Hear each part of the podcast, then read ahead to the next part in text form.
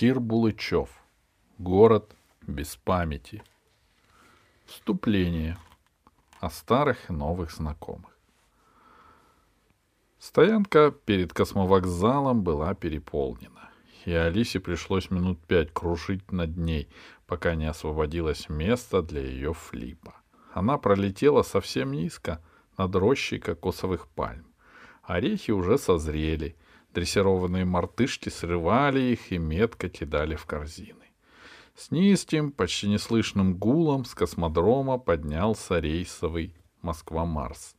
На несколько секунд завис неподвижно над полем, затем стремительно понесся к облакам.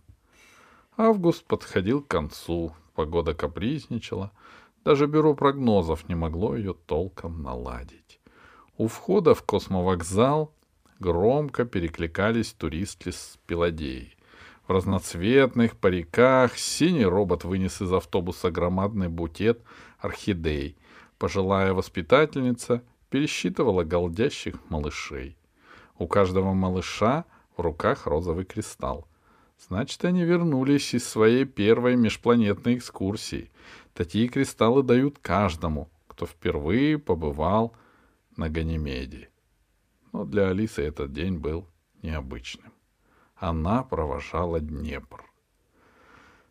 Как быстро бежит время. Всего месяц назад они с Пашкой Дерастиным опускались в батискате в глубины Тихого океана.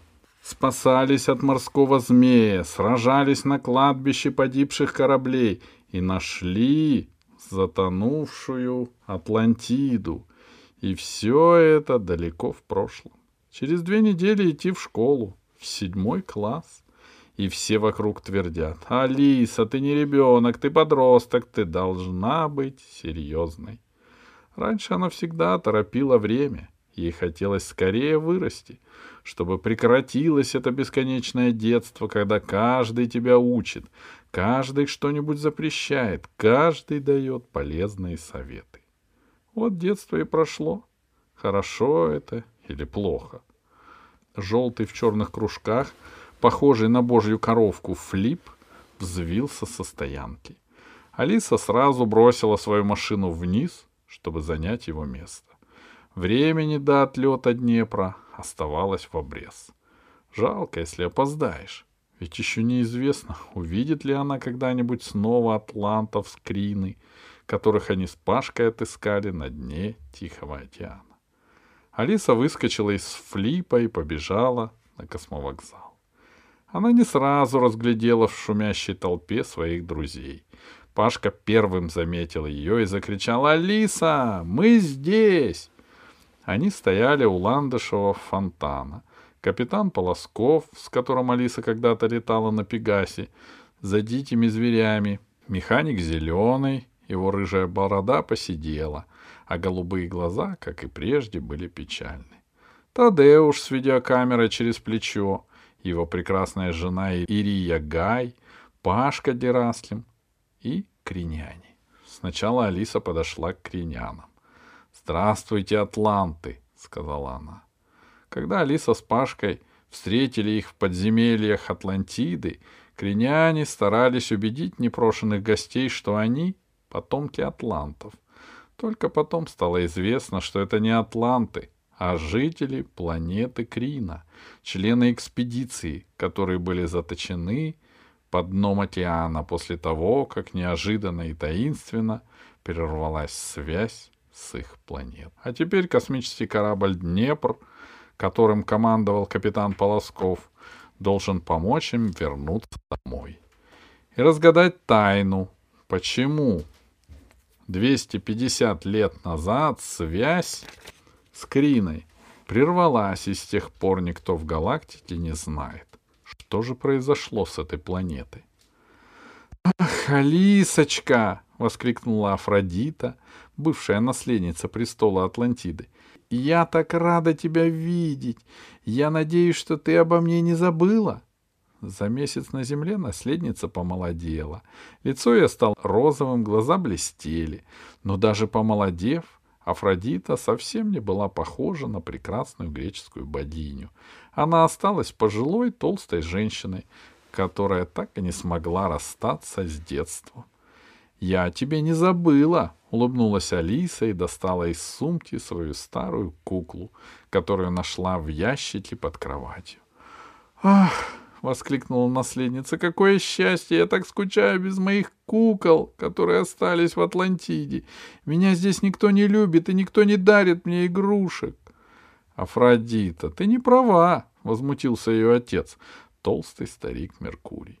«Мы загрузили в корабль два контейнера с игрушками». «Это не те игрушки», — ответила Афродита.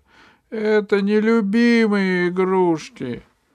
Худой, высокий Посейдон, глядя на которого никогда не подумаешь, что ему уже триста лет, положил сухую руку на плечо Алисе.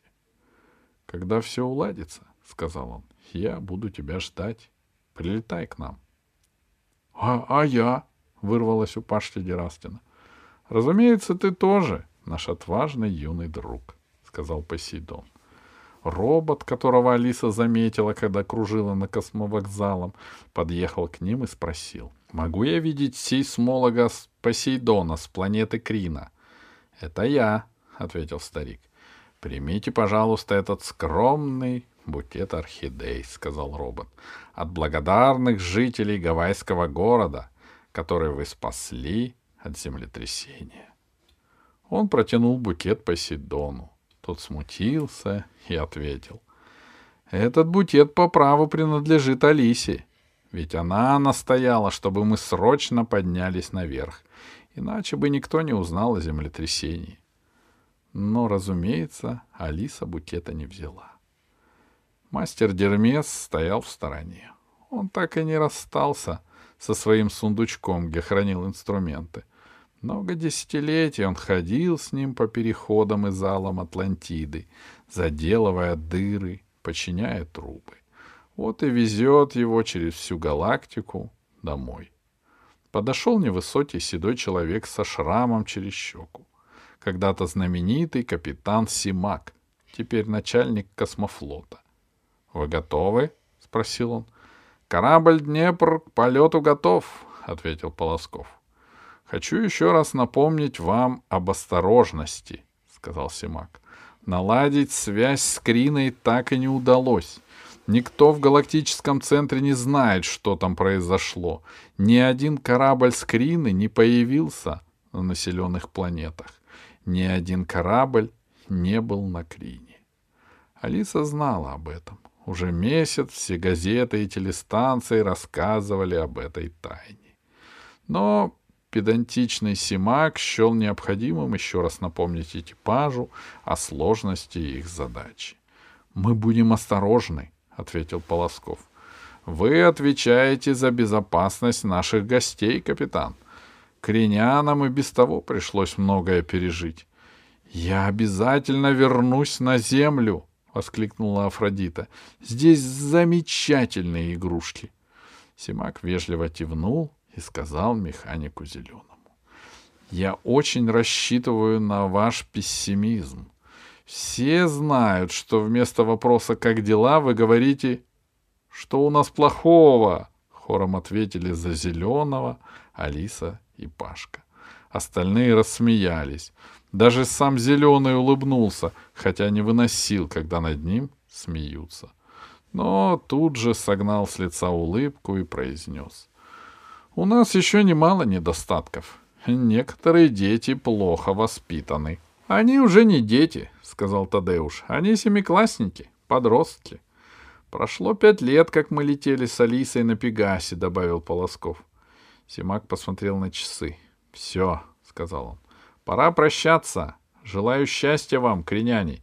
И пускай наша с вами дружба станет началом дружбы между Криной и землей. Спасибо, — ответил Закринян Посейдон. Тадеуш обнял свою жену. «Наступает осень», — сказал он.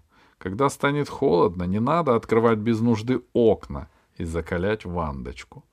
«Не бойся», — ответила Ирия. «Даже если бы я захотела ее закалять, Гайдо никогда не разрешит». Расставшись с экипажем и пассажирами экспедиции, Алиса, Пашка и Ирия Гай поднялись на крышу космовокзала. Они видели, как автобус подкатил к распахнутому люку Днепра, и их друзья вошли в корабль. Автобус укатил обратно, люк закрылся, на вершине диспетчерской башни замигали сигнальные огни. Еще через несколько минут Днепр осторожно оторвался от летного поля и начал подниматься к облакам. Моросил дождик. Ирия Гай незаметно смахнула слезу. Она обожала своего мужа и не выносила, когда тот улетал в экспедиции. Но что поделать, если твой муж — космобиолог? Днепр вонзился в серые облака и исчез. «Полетели ко мне во Вроцлав», — предложила Ирия Гай. «Спасибо», — сказала Алиса, — «с удовольствием. Только не сегодня». «На той неделе», — сказал Пашка. «Бюро прогнозов обещает хорошую погоду и много грибов». «Правильно», — согласилась Алиса. «Мы навестим вас перед самым началом занятий. Я соскучилась по Гайдо». Замечательно, сказала Ирия. Гайдо каждый день о вас спрашивает. На том и договорились.